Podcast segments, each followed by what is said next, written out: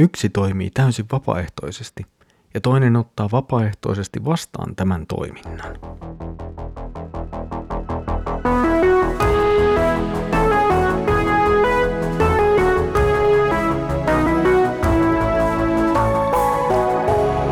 Kirjoitusten pauloissa. Tervetuloa taas mukaan Kirjoitusten pauloissa Raamattu-podcastin pariin. Minä olen Mikko ja katselen teidän kanssanne yhdessä nyt Markuksen evankeliumia. Tosi mukavaa, että olet tullut taas mukaan. Edellisellä kerralla olimme Jeesuksen ja opetuslasten kanssa Ketsemanessa. Jeesus lähti rukoilemaan ja jätti opetuslapsensa pienen matkan päähän. Palatessaan Jeesus sitten löysi opetuslapsensa nukkumasta. Ja Jeesus juhtelee nyt sitten opetuslapsia tästä käytöksestä.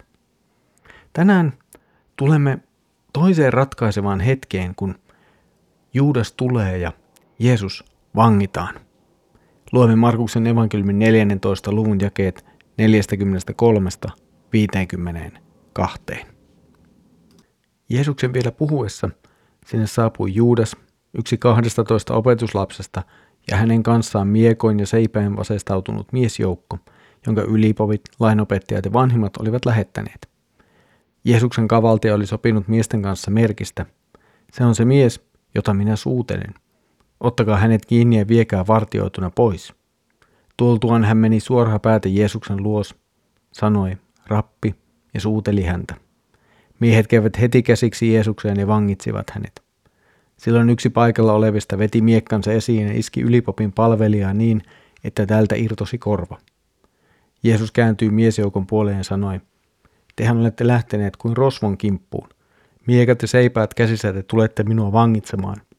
Minä olen joka päivä teidän nähtäni opettanut temppelissä, ettekä te ole ottaneet minua kiinni. Mutta kirjoitusten oli käytävä toteen. Silloin ne, jotka olivat Jeesuksen kanssa, jättivät hänet ja pakenivat. Jeesuksen mukaan oli lähtenyt muori mies, jolla ei ollut yllään mitään muuta kuin pellavainen vaate. Hänet otettiin kiinni, mutta hän riistäytyi vaatteistaan ja pakeni alasti. Jeesus puhuu opetuslapsilleen ja nyt jostakin pimeästä sitten tulee paikalle Juudas Iskariot aseistautuneen miesjoukon kanssa. Markus kuvaa Juudaksen toimintaa niin, että hän on todellisesti tässä aktiivinen toimija. Hän ei ole jotenkin toimimassa toisten pakottavana tai toisten halusta, vaan täysin omasta halustaan aktiivisesti ja ehkä jopa tilanteesta nauttien. Juudas Ylipapit ja lainopettajat ovat nyt vieneet salaliittonsa hyvin keskeiseen vaiheeseen. Jeesus oli erillään kansasta opetuslastensa kanssa kaupungin ulkopuolella. On yö ja on pimeää. Siis täydellinen hetki vangita Jeesus ilman, että se herättää suurempaa huomiota. Juudaksen kanssa oli sovittu merkistä, jolla hän osoittaa, kuka Jeesus on. Ja näin Juudas menee ja tervehtii Jeesusta aivan normaalin tavoin poskisuudelmin – ja sen jälkeen, kun Juudas oli Jeesuksen osoittanut, hänet otettiin, siis Jeesus otettiin, heti kiinni. Miehet käsittelevät Jeesusta jotenkin aivan kuin hän olisi joten todella vaarallinen ja uhkaava henkilö. Ja siksi tarvitaan sekä miesjoukko että aseita Jeesuksen vangitsemiseen. Ihan niin kuin Jeesus olisi heille suuri fyysinen uhka. Jollakin tavalla Jeesus itse myös reagoi tähän. Hän jotenkin antaa ymmärtää, että hänet olisi voitu pidättää ja saattaa temppelistä juutalaisten hengellisten johtajien luo ilman mitään väkivaltaa ja ilman mitään suuria miesjoukkoja, mutta näin ei toimittu.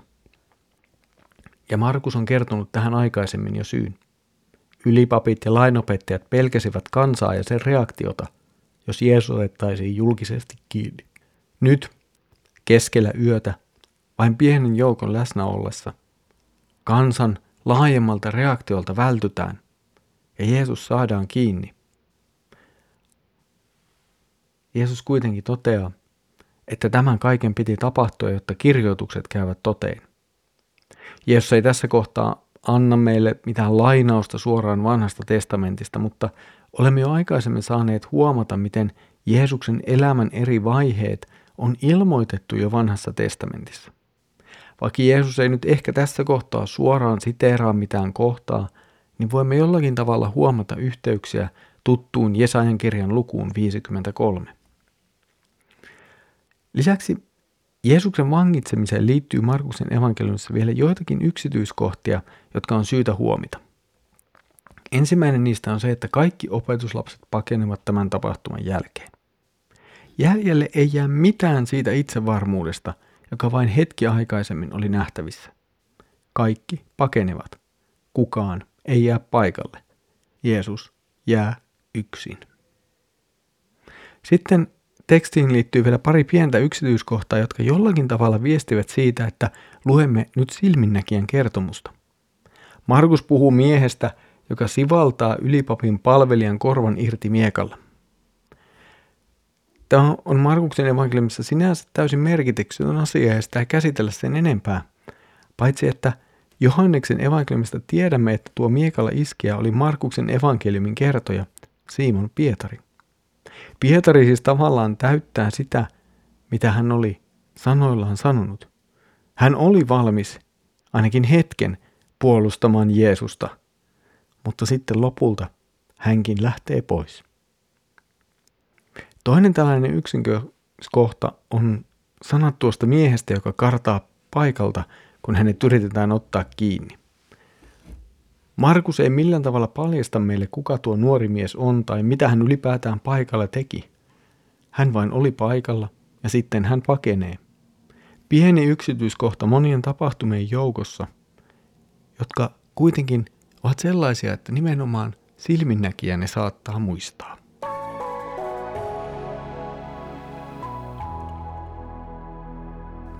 Jälleen kerran näemme hyvin, miten Jeesus suostuu täysin vapaaehtoisesti siihen, mitä on tulossa. Häntä vastaan lähetetään miesjoukko aseineen, mutta lopulta yhtään asetta ei Jeesuksen takia olisi tarvittu. Jeesus ei laita ollenkaan vastaan. Hän suostuu, koska tietää, että tämä on Jumalan tahto. Näin käyvät vanhan testamentin ennustukset toteen. Ja myös se, mikä tässä nyt näyttää täydelliseltä tappiolta Jeesuksen vangitsemisessa ja opetuslasten pakanimisessa – tulee lopulta kääntymään voitoksi juuri siksi, että Jeesus suostuu siihen täysin vapaaehtoisesti. Jeesus täyttää näin isän tahdon ja myös tässä asiassa toteuttaa sen. Tässä oli tämänkertainen kirjoitusten pauloissa raamuttu podcast. Mukavaa, että olet jälleen ollut yhdessä mukana katselemassa Markuksen evankeliumin jakeita. Seuraavalla kerralla katselemme Jeesusta, kun hän on kuulusteltavana. Siitä siis seuraavalla kerralla. Mutta nyt Herramme Jeesuksen Kristuksen armo, Isä Jumalan rakkaus ja Pyhän Hengen osallisuus olkoon sinun kanssasi. Amen.